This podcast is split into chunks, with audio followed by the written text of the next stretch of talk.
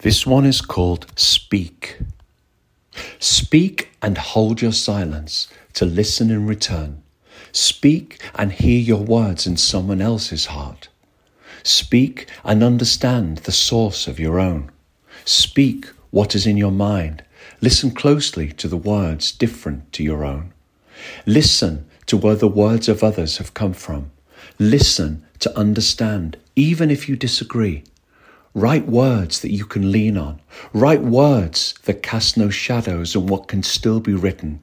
Write the truth, knowing it is yours.